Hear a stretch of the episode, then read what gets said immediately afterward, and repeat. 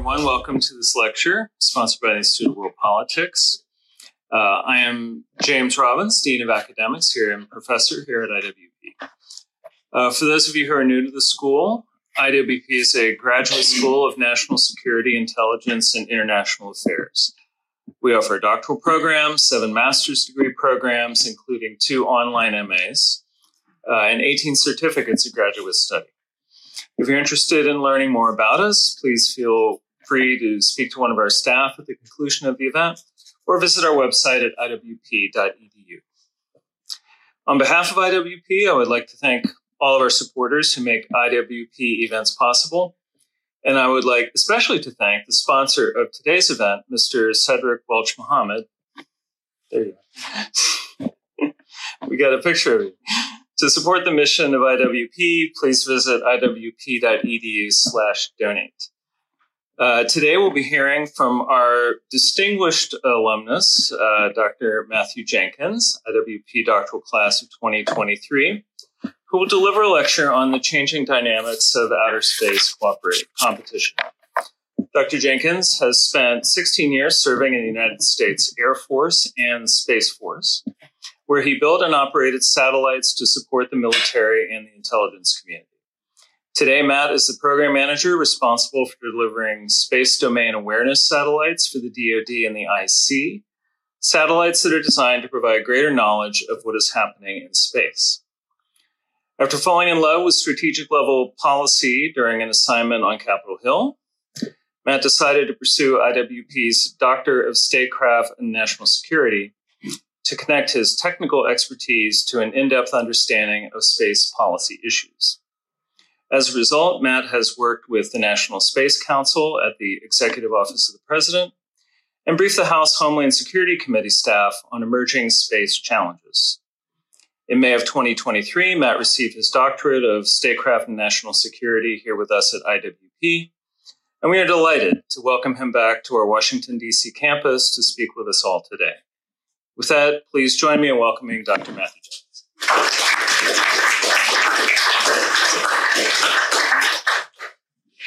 All very kind words. Uh, first of all, thank you for the opportunity to speak.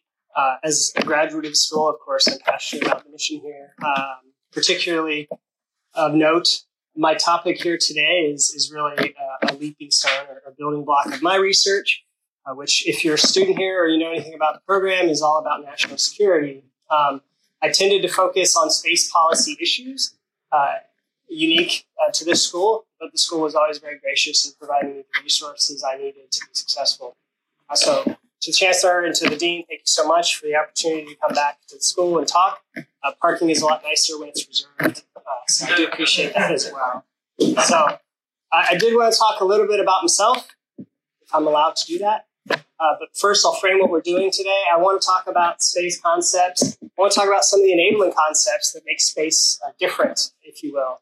Uh, there's not a test, but we'll talk about some of the classical orbital challenges that we face in operating in space. Uh, I want to kind of frame my, my talk today on historical frameworks of yesterday, what we're doing today, and where we see it going tomorrow. Um, a little bit about me as uh, Dr. Robbins already said I graduated here in 23. I had the unique experience of doing all three years in the COVID re- regiment, so I didn't spend a lot of time here at the school. Uh, most of my classes were online, but it was great.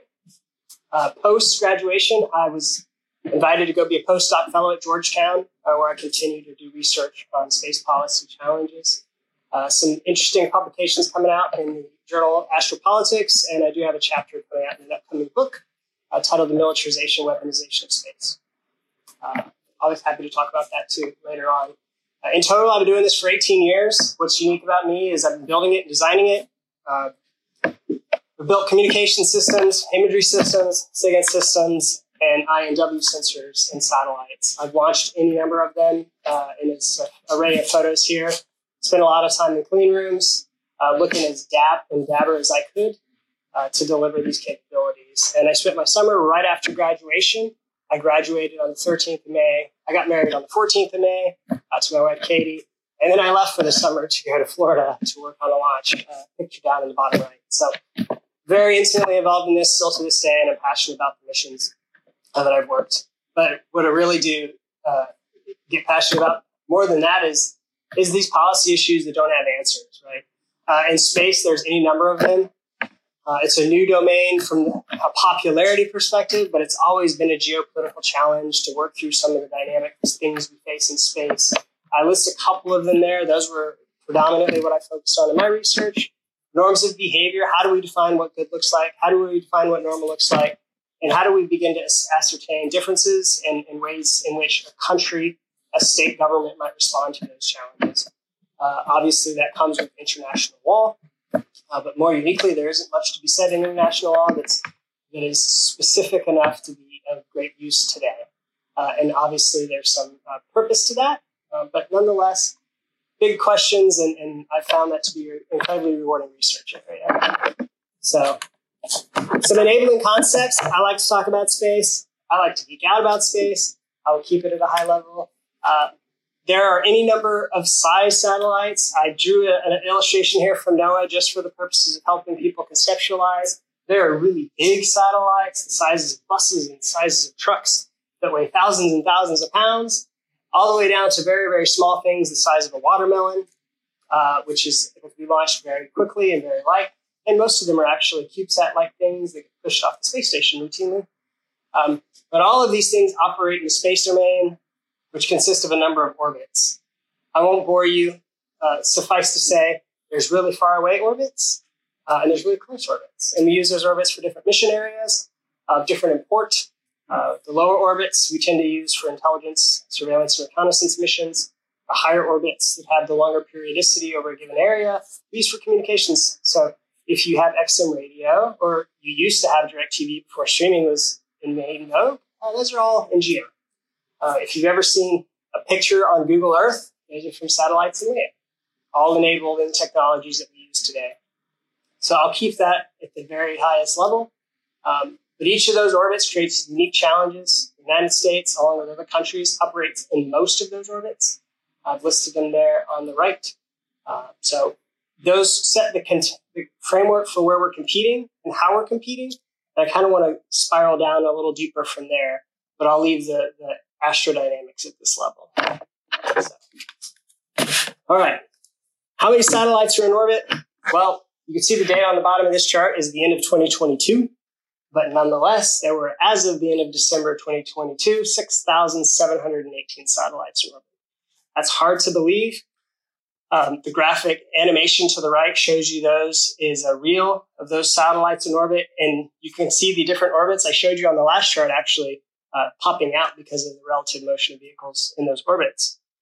Of more import, the United States maintains the predominant number of those satellites by a wide margin. Um, so Russia and China each have a number of space programs. Other countries have space programs.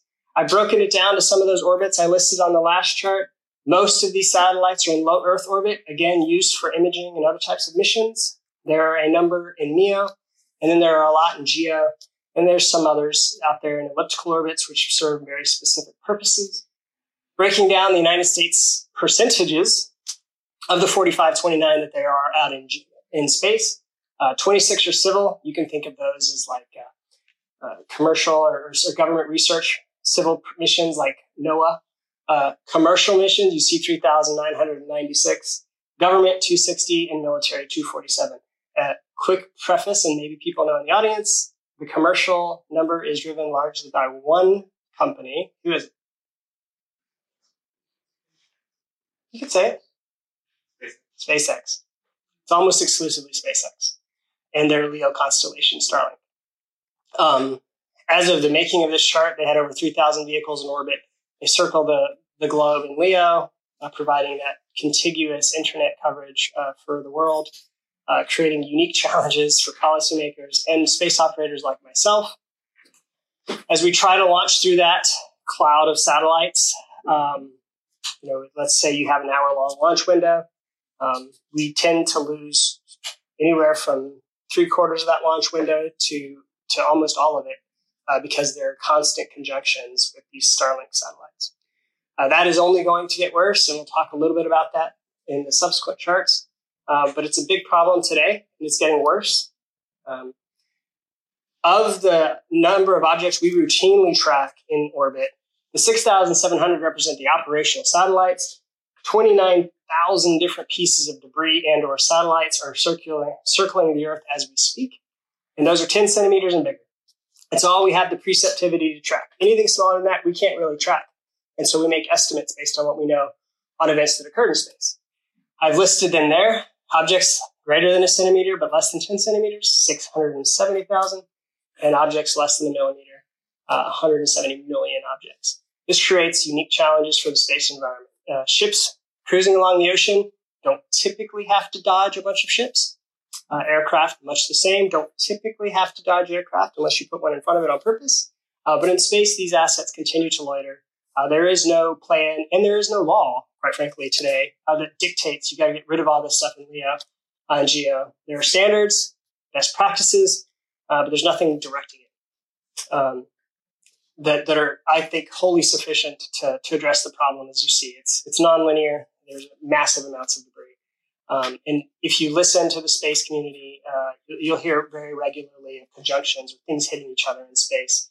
Um, uncontrolled objects, you know, decommissioned objects. Each of those collisions creates more debris, and of course, all of those pieces still stay in orbit, uh, therefore precipitating the challenge even further. So that's our SAT stat sheet. So let's talk about the topic for the conversation. So I, I created some charts here, and I want to talk about space competition mainly right? And so when you think of space competition, it's hard to understand what what what is what is meant by space competition. Are we talking about uh, pod races in a galaxy far away a long time ago? Are we talking about the moon race? Are we talking about something else? It's difficult for us to really understand. And so the truth is, competition space has always been a matter of human existence since the humans reached for the cosmos. It has always been at the core of space exploration and space utilization. Of course, the term competition naturally implies there are winners and losers. Um, but what does it what does it mean to win? What does winning look like? These are questions, um, you know, that, that don't necessarily have answers in a macro sense, but they inform the study. And of course, the last question: Who can compete in space? Is it just states? Is it governments? Is it you and I? Is it institutions? Is it billionaires? Who's driving the competition in space? So I think that they, there's teams, there's alliances, um, but I also would like to say that you know this is all the backdrop of space competition that's changing uh, today, and, and this is the struggle that we wrestle with. So, how do you define space competition? Well, I think it's useful to start pulling from definitions that we understand and we know, and so I provided one as any good uh, briefing would do. Um, and I've highlighted some key elements that I think are important for the purposes of our conversation. So, reading the definition for you real quick two entities or more uh, invoke technological, economic, political, and social resources to achieve some given objective. And naturally, of course, that's in space. Talk about entities. That is, by definition, vague. Entities could be states, they could be companies, they could be universities, they could be billionaires, right? You got Jeff Bezos and and Branson and Elon Musk all there riding their rockets to space with their own unique objectives that are not state objectives. Um, you know, they could be in uh, cooperations and, cohorts. The, the, inlay on the right there is um, Star Spaceship One, which was the Ansari X Prize. They gave $10 million to any private company that could create a vehicle that would go to space, come back, and be reused twice within two weeks. Uh, that's the vehicle. The one that was uh, sponsored by a billionaire, Paul Allen, the co-founder of Microsoft. Um, the other piece to take note is it's all built on technology. You can look at the spaceship one and it looks like a flying saucer, some abstract thing. It has wings, it has a lifting body, but more importantly, it's, it's a unique design that's novel. Uh, something that's very specific to space is it's almost exclusively built on high tech things. High tech is the foundation of space. Um, and that creates challenges for people who want to participate if they don't have particularly high tech infrastructures or governments. Uh, but it also uh, is a way for countries to showcase their technological prowess. I don't think I have to, to harp too hard, but economic is a huge piece in this particular definition. Getting to space isn't cheap. Um, and we'll talk a little bit about that later, but it's it is by far the biggest barrier to participation in space competition in the world today. Is it's just so grotesquely expensive to put anything into space. Um, and then, you know, garnering the finances to do it, whether it's from your state government, whether it's from voters who pay their taxes, whether it's from the board who agrees to fund your mission. Um, there's there's a large part of that that's political, right? You have to go advocate, you have to go lobby, you have to gain the consensus of the people and the body that would, would fund your research and or your missions to space. That brings us to the last piece, which is social. And I like to put it here, space minded. If uh, you know, for the purposes of what we understand and know, uh, if anyone read Mahan, Mahan has these principles. He likes to say you have to have a sea-minded people. You have to have a people who are dispositioned to love the sea, want to be in the sea and a part of the sea. Uh, that is no different from space, really. I think what's unique about space is um, countries who have a space-minded people tend to be the countries that succeed the most in space. They have the space infrastructure. They have a will to go to space. They have a space economy. They have a space industry. And just as importantly, uh, they have people who are predispositioned, that have a proclivity to want to do things in space, explore the cosmos, explore the universe. So I think those are those are the key elements that I wanted to, to harp on. So I'm going to move on to. So who can compete, right? Um, we saw on the last slide. There's billionaires that can compete. And of course, the definition that I provided highlights um, that historically space competition has been confined to these large and expensive government programs. And I think that historically speaking, they've all been dual use military civil programs aimed at national prestige or national defense. Um, and I think that there's these early space implements leverage those things. But we know that the first space where this first space race served as a proxy, right? It was really demonstrating the military, the technological, and the economic and moral superiority in a battle of hearts and minds for the world. If you think about it, uh, just post World War II, you have the two superpowers trying to prove why their particular model is better than the other. That's the same backdrop for the Cold War, and it it absolutely extended space. So um, the graphics to the right, I think, do a really good job at highlighting what that the people, the, the, the prestige, the moral superiority that was garnered or that was at least tried to impart on the people. And I've got one for each, of course, one for the Soviet Union and one for the United States to try and highlight that. But today we do see a different dynamic. There are new entrants, non governmental organizations, small states with space programs, and even consortiums working together to deliver space enabled capabilities that are both fascinating uh, and unique.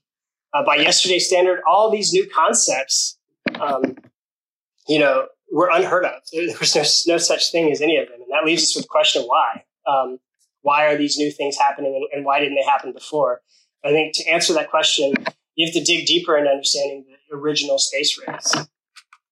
So, this is uh, the ultimate question? When did the space competition actually begin? So, some people would argue um, that the space competition began at Potsdam in 1945. Uh, if you're familiar with Potsdam, you've got the Soviet Union, you've got the United States, and, and Churchill, of course, there. Uh, they're trying to negotiate a post World War II reconstruction concept for Germany, and, and, what what winners get, I should say. Um, and as so doing, you have the conversation here listed where, uh, you know, Roosevelt leans over and says, "Hey, we've got this. We tested this new weapon, unusually destructive force." Um, of course, we know now uh, he's talking about Trinity. Uh, of course, the Soviets knew that's exactly what he was talking about. He he had no idea at the time, but nonetheless, uh, a, a, moral and absolutely um, existential reason for a space competition starts to take shape. Other people would argue that the, the, space race started in 1946 when the United States let a contract to Convair to go research and come up with ideas to develop the first ICBM. How do we deliver missiles far, far away? Um, and then the, the noteworthy piece is this contract's in 1946. 1951, the United States lets the first contract to actually build an ICBM and it isn't for another six years before they actually fly an ICBM. So you're talking late into the 1950s to actually successfully test the missile. So I don't think that's particularly prudent, but interestingly enough, the Soviets are tracking it. The Soviets know all about it, and uh, and they're watching the United States create increasingly more space capable systems to deliver weapons to the Soviet Union. And they, they certainly take note. Uh, others, of course, would argue that in 1950, maybe, uh, with the International Geophysical Year, uh, so in 1950, a group of scientists met in Silver Springs, and they said, hey, you know it would be a great idea? We need to go study the upper atmosphere in outer space. We need to get the whole international scientific community behind us to go do this. And there's this time between 1 July 1957 and 31 December 1958 where the entire solar system has this intense activity. We're able to forecast it. We understand the radiation belts are particularly active, and we want to go study that. So uh, this became known as the International Geophysical Year, also uh, abbreviated IGY, and I'll use it from there. But um, in 16 April 1954, in Rome, in a conference, one of these conferences with these working groups, the Soviets are there, and the United States lets out that they're working on this artificial satellite. They're going to launch this artificial satellite during the IGY to go study space. And the Russians, of course, um, this was Project Vanguard. The Russians take note of this and they say, hey, you know what? We can do this too.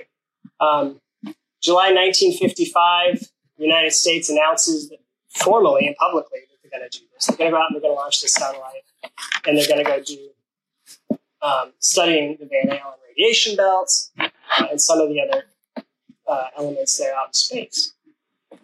So the whole world takes note of this, and the Rush, uh, the Soviets, of course, they they less than a week later come up and they say, "Well, challenge is accepted. We're on. We're in, and we're going to beat you to it." So this is the first time you heard right the Soviet challenge, and their official reply is, "We intend to launch the first artificial satellite into space with a satellite of our own." And now that's the first time you actually hear first, right? Okay, now we know what we're doing. Soviets want to get a satellite into space first, and the United States, of course, tracking to try and do the same thing. So we look at the definition provided for, we see that there's a competition, we see that there's an objective in space, we see who the entities are, we know they're pulling the entire weight of their respective governments into it, and they're going to go full speed. Uh, so obviously, we know who won. That particular challenge, um, it would be the Soviet Union with Project Sputnik. Sputnik launches, right? 1957, October 4th, Sputnik launches. And while I wasn't alive, um, I think I could speak for most Americans when I say it scared a lot of people. Um, and it wasn't until early 1958 the United States were actually able to put a satellite in orbit. So the space race has begun. So let's talk about early perceptions, right? Regardless of which theory you think started the space race, right? Regardless of which school of thought you want to jump into, let's just say, hey, no, you know what? No kidding. Wherever it started, the first shot fired heard around the world was Sputnik. Okay, cool. So let's talk about it. In the early years of it, there's little doubt in the, the public's mind that the Soviet Union is kicking American butt. The technological achievement of Sputnik may not have actually been the most powerful piece of Sputnik, right? The most powerful piece of Sputnik was the psychological impact that the satellite had. Uh, with the increasingly tense backdrop of the Cold War with the Soviet Union between the United States and the Soviets, they had just proven that they were not only as good as us in technological achievements, but in public mind and interpretation, perhaps even better. Uh, with the first launch of their satellite, Sputnik was launched on a converted Russian ICBM. The Americans felt that they were behind and getting worse. With each successive achievement, enumerated here some of them, uh, the Soviets were trumpeting their superiority over both the American uh, democratic mindset as well as our technology base.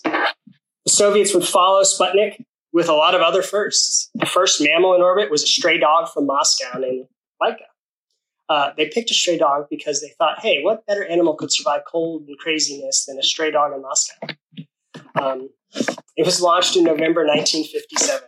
Uh, the U.S. would match that feat when it launched a monkey named Gordo in December of 1958, so over a year later. Uh, the Soviets were the first to launch a human into space in April 1961, Yuri Gagarin. Obviously, um, the United States did the same thing a month after that. So they keep beating us. And with each one of these successes, they keep trumpeting how their model and their governance is better than ours. The Soviets would also go on to put the first woman in space um, in 1963. Uh, the United States would not do that until 1983, which is unfortunate. uh, when Sally Ride rode above, flew above the, flew on board the space shuttle in 1983, becoming the first American woman into space. The challenge for Americans, of course, was twofold. Um, first, to the United States government, for the sake of first, were not particularly important, uh, but each launch served a purpose to build to something bigger, to something better.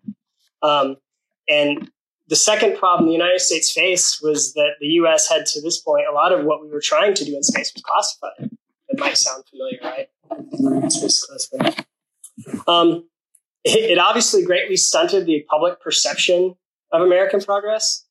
The, but worth noting, the world's first reconnaissance satellite uh, was launched in 1960, but as a CIA program, it was obviously not widely trumpeted um, for the purposes of its mission. And with the Gary Powers shootdown in May of 1960, these space reconnaissance systems became increasingly more important to the United States from a national policy perspective and also from a national class, uh, security classification perspective.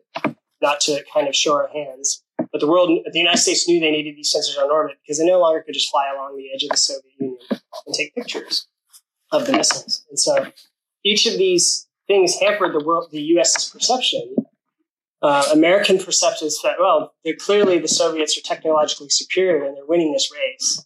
And, and the US is behind and it's getting worse. Uh, but each of the things that the United States was doing, whether it be Project Vanguard, whether it be the Corona mission, whether it be Explorer 1, they're, they're incrementally taking to get more reliable electronics, better computers, miniaturization, all in an effort to create better, right? Not necessarily first, but again, technologically superior implements. So,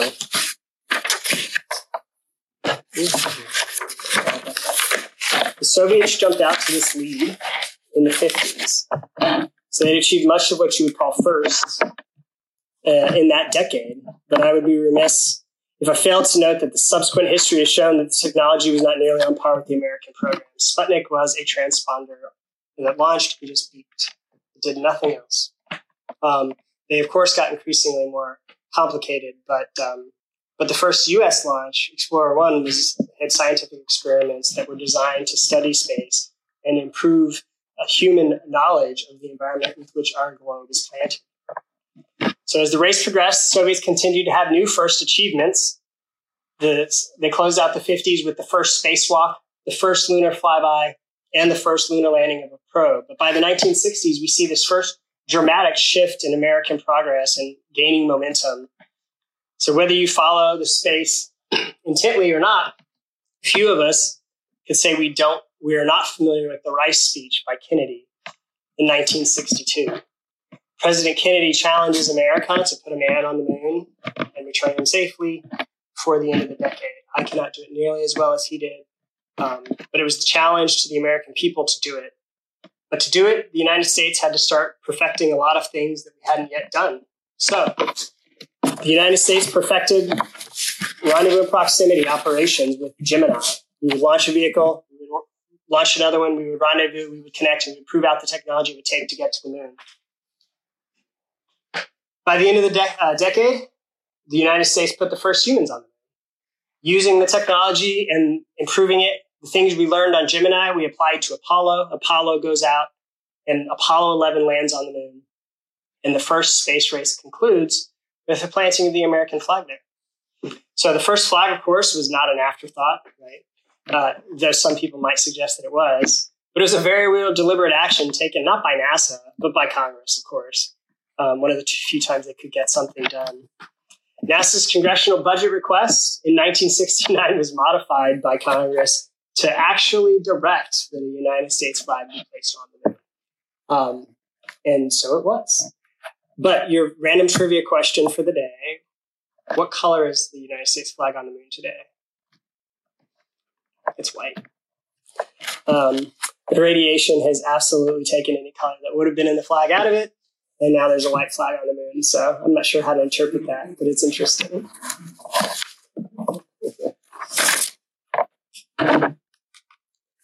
All right, so how do we want to summarize the first space race?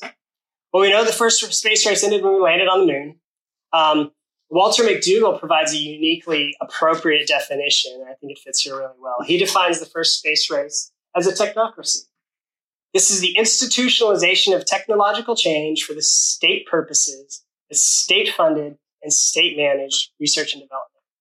If you look at all of those achievements that we just walked through, there's little doubt um, that that definition fits very well. Both the United States and the Soviet Union had two focuses. Their civil and their military programs were well funded, government run, and almost predominantly military led. These programs were designed to show the flag and rally the people in what was portrayed as a security dilemma uh, between the Soviet Union's model and the United States' model. This security dilemma was unequivocally existential. It was the Cold War had presented the, the situation to be this nuclear Armageddon. Um, and it was this two world views, dueling world views between communism and democracy. As only the two remaining superpowers in the world could do post World War II, they're jockeying for global influence. As, and almost all of these technological achievements were military in nature. From missiles to electronics to reconnaissance satellites and more, as both states intermingled military and civil applications to the point where it was near impossible to distinguish. There are a lot of metrics we try to use to quantify the first space race. And, and I think we do this a bit for our own psychological benefit. But even if the United States wasn't the first, there was always the yeah, but ours is better. Or yeah, we had more. These statistics, when evaluated at macro level, should certainly help illuminate the point that the United States in almost every category dominated the first space race.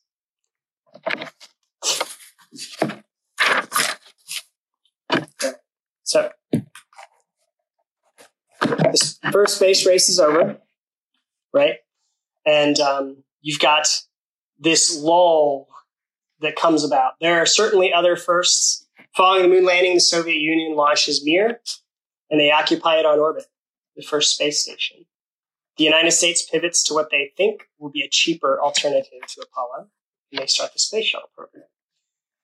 Uh, and you may have heard of it, but it's not around anymore. The United States are, are launched arguably one of the greatest scientific achievements of all time, which is Hubble, and it continues to this day to explore the origins of the universe. However, 1991 would go on to prove pivotal not just for global geopolitics, but also for space. The Soviet Union's collapse left what remained as Russia in, an, in a severely economically constrained environment. As a result, unilateral space efforts on the part of Russia was no longer an option. So you see the world, and predominantly the United States is the only remaining superpower and the only remaining space power, turn to international cooperation for the first time in space. This cooperation with the world shows the United States as its benevolent hegemon that we know it as in history, and nothing embodies that spirit quite like the International Space Station.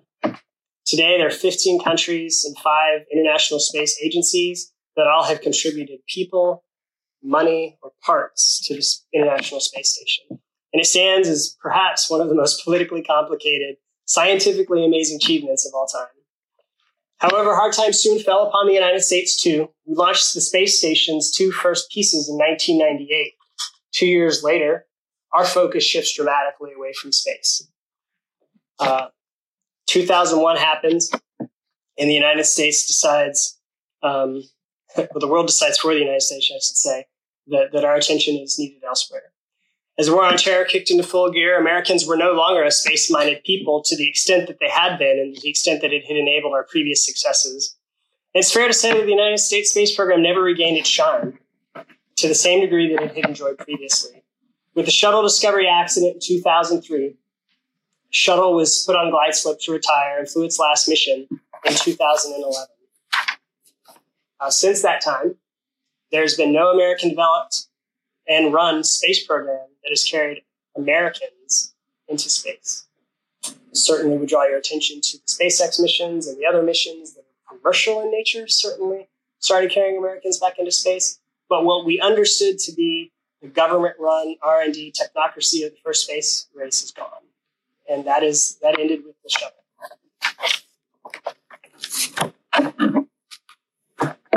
But while we're fighting our wars, uh, the world sees the birth of a new space power come in China.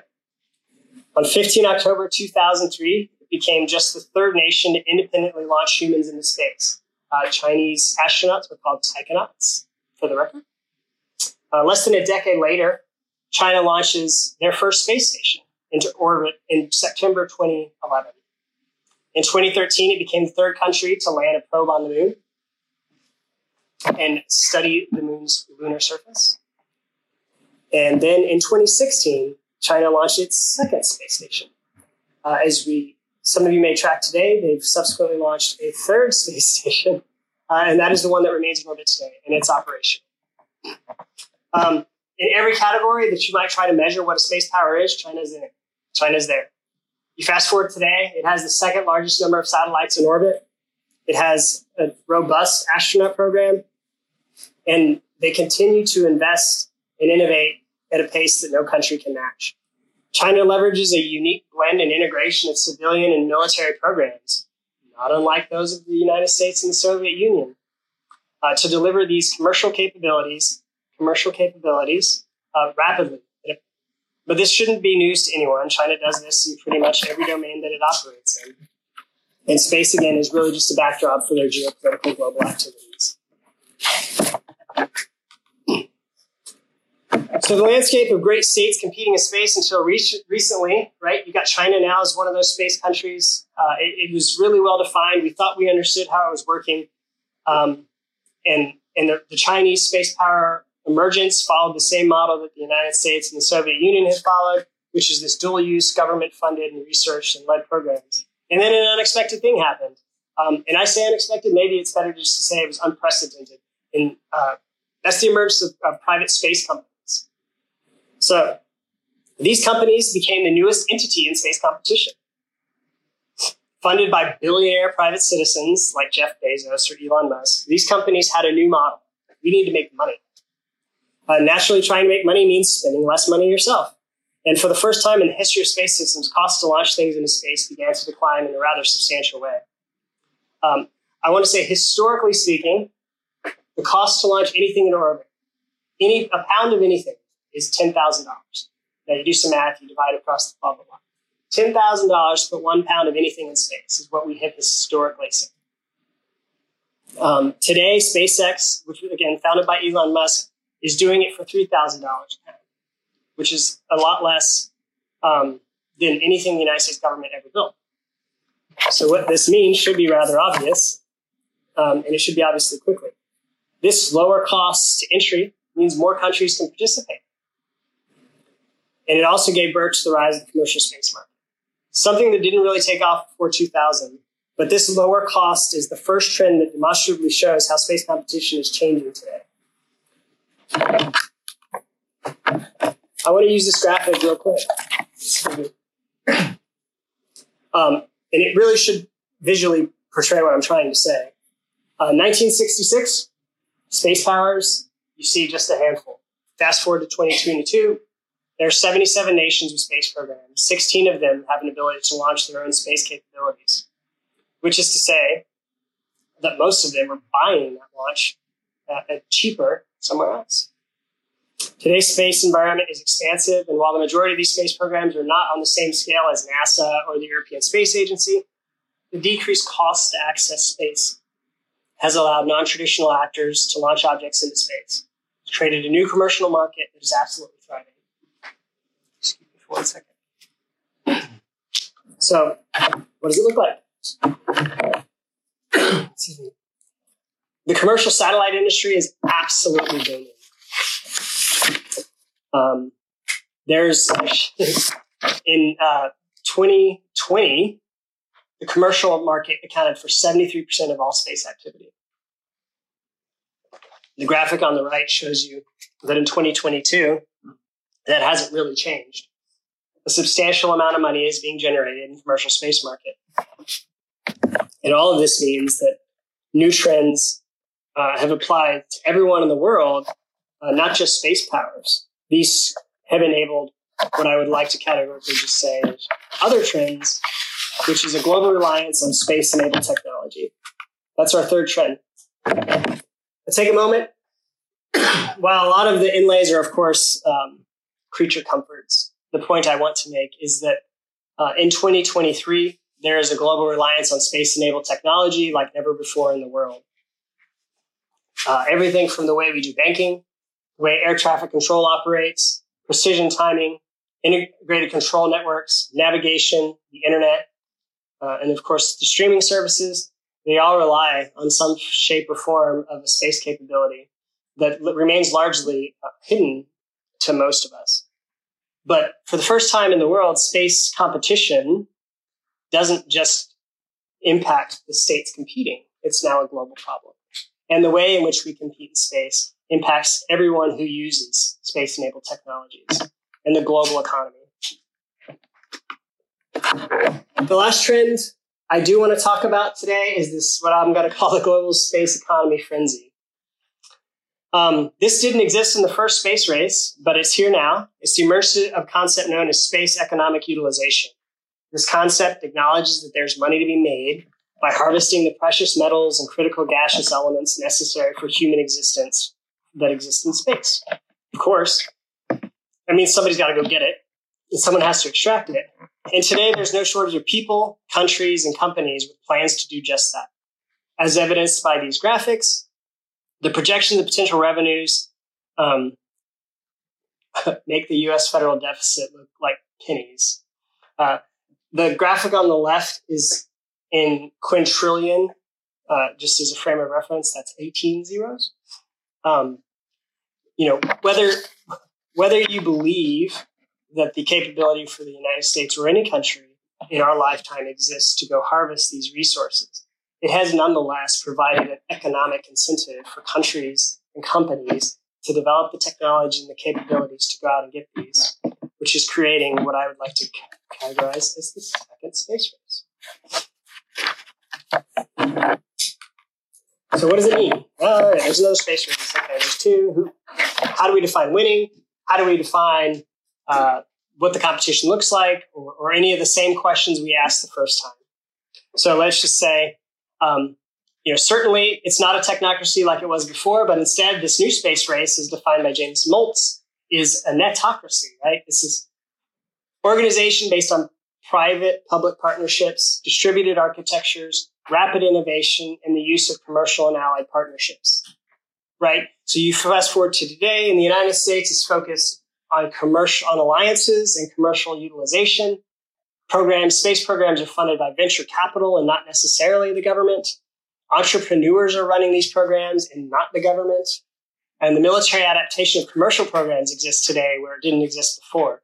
Military comp- uh, requirements are for the first time in our history being met by the commercial capabilities. There's commercial satellite imaging, there's commercial SIGINT, there's commercial RF.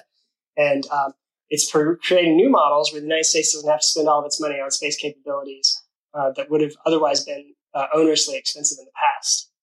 China is focusing on rapid innovation, and they too are focusing on alliances. The International Lunar Research Station is the idea of a base on the moon to do just what we talked about, to harvest the resources on the South Pole, the water, the gas, and other things they need to create a long-standing presence in space. China is focused on ISAM technologies that would be in situ assembly and manufacturing, uh, that's building things in space. Like I said, it's really expensive to get things into space. So if we can find a way to build them in space, it's cheaper. And in a way that's unique to China, and again, not unique to anyone who's been studying it, they are leveraging full, their full economy to do it uh, in a way that we can't do. There are new, there are other contestants, of course. Russia is not to be left out. Russia has a, a great space program. India, uh, don't have to tell you about their recent achievement. It's spectacular landing on the South Pole. And these private entities with ambitions to go to Mars and beyond are creating new challenges and new scenes for countries and states to compete. So breaking it down one last time, right? Coalition actors is the new form of space competition. You have the Artemis Accords, the United States and China's ILRS. Russia and China signed new MOUs to cooperate in space and create uh, synergies there. And instead of you know, one country going at it alone, they, there's all these non-binding agreements that are starting to surface between friends. So go at it with your friends. Another concept, of course, the proliferated architectures, like we talked about before. You know, now this deterrence by denial strategy is emerging in space, where the United States and other countries are buying into the fact that if I launch a thousand satellites, you can't hit them all, and uh, defense in depth. And for the first time, like I mentioned on the last chart, competition is increasingly economic. It's not just military. There's, of course, still a military element, but it's all about space economic utilization and exploitation. The world realizes now the global dependence on space, which creates perhaps an incentive not to be reckless in space. That has yet to be seen. And there are now new private entities operating in space, pursuing their own galactic objectives in a way that we've never that we wouldn't have imagined before. These new actors create new challenges for governments. Uh, there's no space law, if you will, to, to deal with private citizens doing things in space. And so time will tell how that, how that plays out for the United States or anyone really. so in summary, the first state, first space race was state versus state, communism versus democracy, and it was for government use only. If you worked in government, it's a good joke. Uh, but there have been a number of trends that have pushed us into a new era. We've had globalization, commercialization, a new dependence on space capabilities, and a space economy valuation that's driving a desire to go out into space and take those resources up for government use or private profit. Which puts us to our second space race, where we have companies and states. The political ideology is less important at this point, as economic is more important.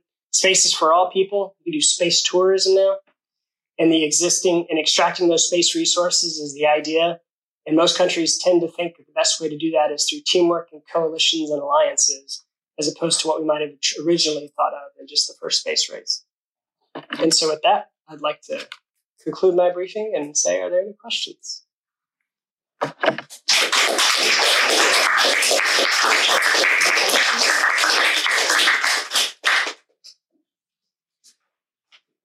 yeah. You, you raised your first. Hit me. Several questions. Oh, okay. So, to start, you talked about the first space race context you know, needing social trends to kind of support the concept of it. But with the second space race being so much more about commercialization, how are normal people who get excited about the scientific developments, how are we supposed to kind of contextualize our excitement about amazing developments like landing on asteroids and all of that, knowing that the ultimate outcome feels like it's going to be the exploitation of the resources of space. And as a corollary, who's going to play sheriff in this new wild, wild west of space? Yeah. So the first question is harder to answer than the second. Um, I think you can both be excited about the technological achievements the United States and other countries are making. Uh, you mentioned the asteroid landing just recently, just flew back, right? Uh, the Rex mission landed, and, and, here for the first time we have our view into the, the history of the galaxy. Um, but it's it is certainly muddied down by knowing that that's all about money and it's all about trying to uh, to fund other things. And I don't have a good answer on that one. I, I would sit and simply say that the understanding that the scientific prowess it takes any country to achieve something of that nature is still rewarding in and of itself. Whether we we make money off it or not, the United States' ability to go out bounce off of an asteroid and fly back billions of miles and return a sample and just stare into the history of the cosmos is without a question. Uh, it gives me chills just talking. It's amazing, right? But for sheriffing, that's that's the million dollar question. As we continue to field more things in space, and as more countries and private companies go out into space, you know, who's the broker, right? I would submit the Chinese ILRS uh, initiative is certainly they read the Outer Space Treaty and they understand they can't own the moon, but they also understand they can defend their right to protect their people on the moon. And this lunar research station is their first ploy and their first play to put things on the moon to drive the need for a defense of people on the moon that would drive uh, perhaps a more military defense minded concept. Um, the UN certainly isn't going to answer that question. Uh, the United States wrestles with it. We certainly have our best practices that we're trying to lay out. Uh, but that is unplowed ground right now. And I think space law in itself uh, struggles in its infancy right now to really wrap their head around who's who's liable for what and how does that work. And yeah, there's no good answer for that either. But it's uh, there's space lawyers and they're trying to wrestle with that question. And whether it's through the COPUOS or the other agreements with the UN or other bodies, just trying to define standards, normal behavior in space, right and wrong in space, um, not because anyone has any jurisdiction to enforce it, but if everyone knows what normal is supposed to be, it's easier as a body of people to shame people who don't follow the rules. And that's kind of where we're at, unfortunately. Yes. Hi, thank you for your talk. Uh, you just mentioned that India landed a spacecraft on the South Pole Moon. I'm wondering if you could elaborate um, the implications of this achievement for India's political and security, um, for example, with its competition with Pakistan and other states. Yeah, it's huge, right? Um, not the least of which is the missile technology it takes to put something there. Um, but in the same backdrop where, where you have the competition, uh, Pakistan, you have competition with China and other actors in the region. Um, the landing of a probe on the moon, maybe not necessarily uh, the point. um, but yeah, India is certainly trying to prove itself at a global stage that it is a competent and appropriate space actor, um, looking to take more of that regional leadership role in space that, that China enjoys almost exclusively today. Um, but the landing on the South Pole is something we haven't done, right? Uh, it, but again, there's resources they believe, the scientific community believes that can be extracted off of the South Pole. So putting something there and better understanding it from a scientific perspective is useful. Um, but from a geopolitical perspective, it absolutely is a show of force uh, in the ability of the, of the government to field this launcher that put it there, which is incredible too. Its own organic launch capability doesn't have to go elsewhere; can do it all themselves, and they have the technological prowess not just to launch it, but to put it on the moon safely. Um, certain Pakistan took note. I guarantee China took note, uh, just as we did here today. Yeah, pretty cool. So you spoke uh, a fair bit about debris uh, and lower orbit, uh, a little bit less significant in MEO, a little bit more uh, in GEO. Uh, U.S. just built in the last handful of years the Space Fence on the Pacific Ocean trying to identify small debris. Mhm. Um, do you think that obviously as all these spacecraft and debris uh, come online, more debris is created, we're going to need more accurate data to shrink those conjunction estimates Yep. uh, and protect spacecraft and launch windows. Do you think that there is the potential the commercial market will fill that gap, or is the United States government going to need to invest in Space Fence 2, Space Fence 3, Yeah. uh, increasingly uh, capable technology? Yeah, um, I'll start by saying there are new commercial companies who are trying to fill that gap. They recognize that gap exists. A company uh, in VC funding right now is uh, True Anomaly. Right, True Anomaly is a company that's going to launch space-based sensors. The only mission is to keep track of stuff out in space. Um, the success and the viability of those models absolutely depends on the government's willingness to support it. Um, and I, I think I can certainly tell you uh, in the last five or 10 years, the United States has been much more open to buying what they can and building what they must, right?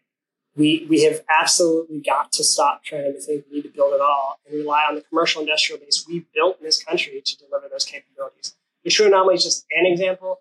There are other camp, uh, examples out there, um, but, but I, the, the commercial model is starting to be born, and I do believe it will be successful in the long run. Yep. Sir. Thank you for your uh, great talk. I wanted to ask you first, what is IRLS or ILRS?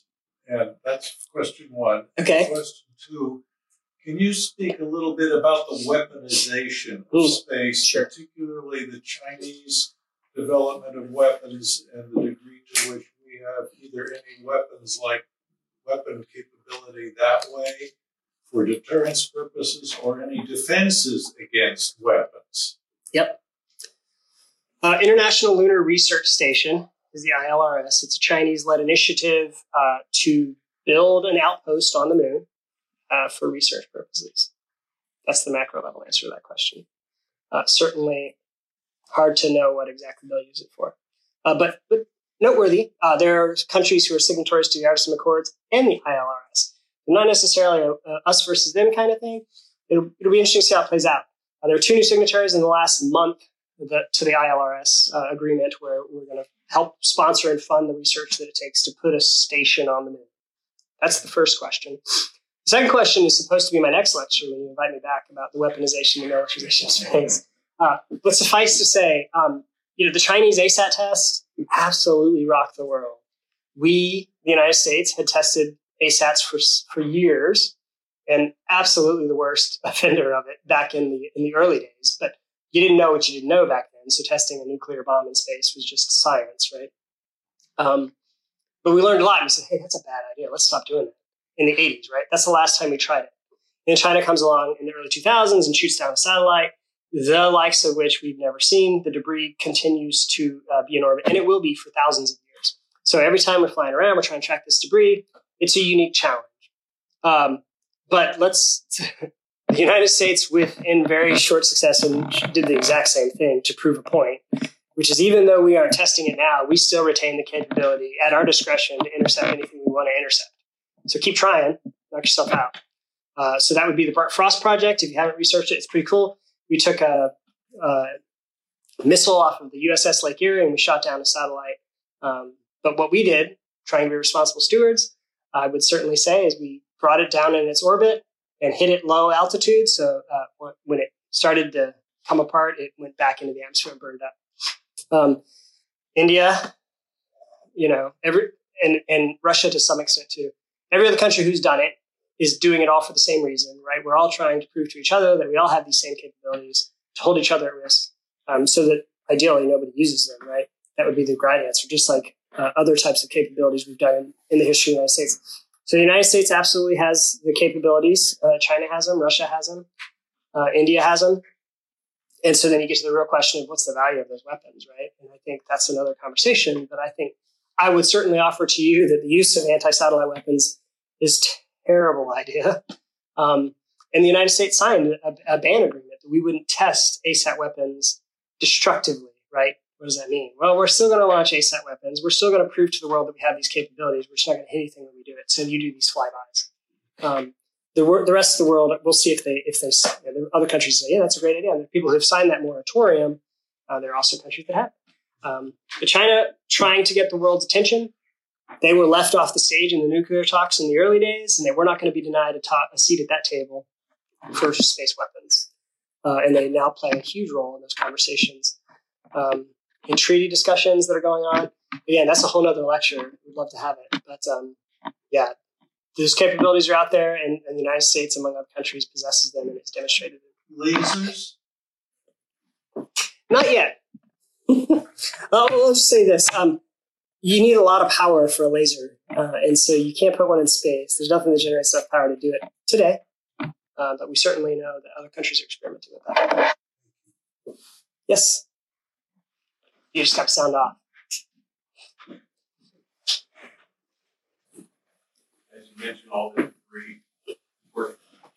Um, is there a race to see who can clean up the debris? Yeah, yeah. That that's um that's a great question. It's not just supposed to all burn up the atmosphere, but right. Like you can blast it out in space. Yeah, physics is cruel. Um, that stuff's not coming back anytime soon. It's going to be there for thousands of years. Um, there's a huge conversation right now. Astroscale is a company you could look into.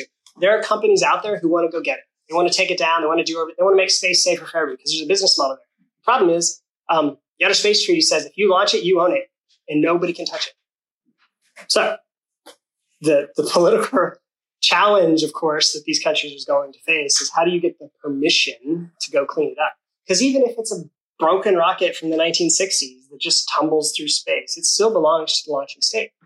So you you know you would be breaking international law if you went and touched it. Um, that is a challenge we don't have an answer for. In the United States, uh, there are companies in the United States. The Astroscale is a Japanese company, but these companies see that this is a big problem and we want to fix it. But there's no political impetus by any country that launched those to say, sure, you can go touch our stuff, right? That's not going to happen.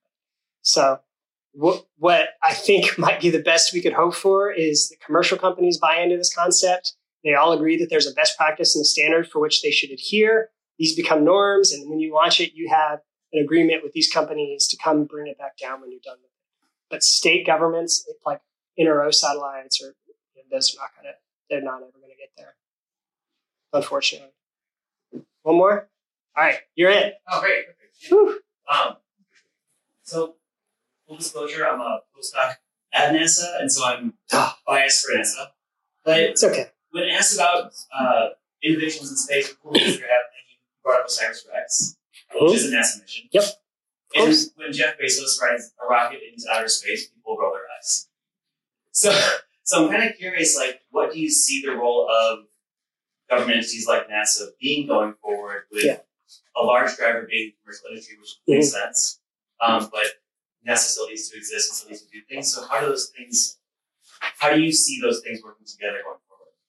Yeah, I think that um, the short answer is science is a NASA mission that we absolutely have to continue doing and understand the origins of the universe. Like James Webb, right? Holy mackerel, what an achievement!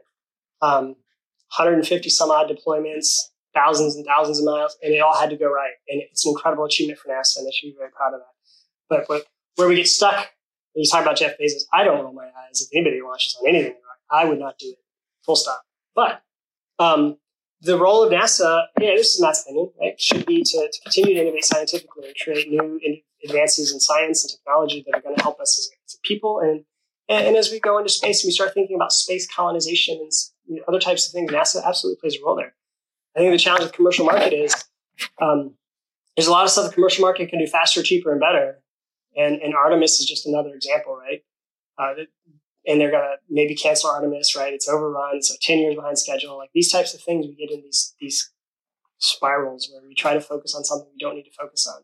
No reason we need to build Artemis other than we want to have the U.S. government built launcher. Um, but Falcon Heavy is good. Obviously, it doesn't. You know, it has some challenges with orbits and geo and blah blah. But but um, you know, if you let the commercial industry innovate and do their thing, with the promise that there's a market for it from the government customer, I think they'll, they'll surprise us all. I really do believe it. Psyche is a good example, right?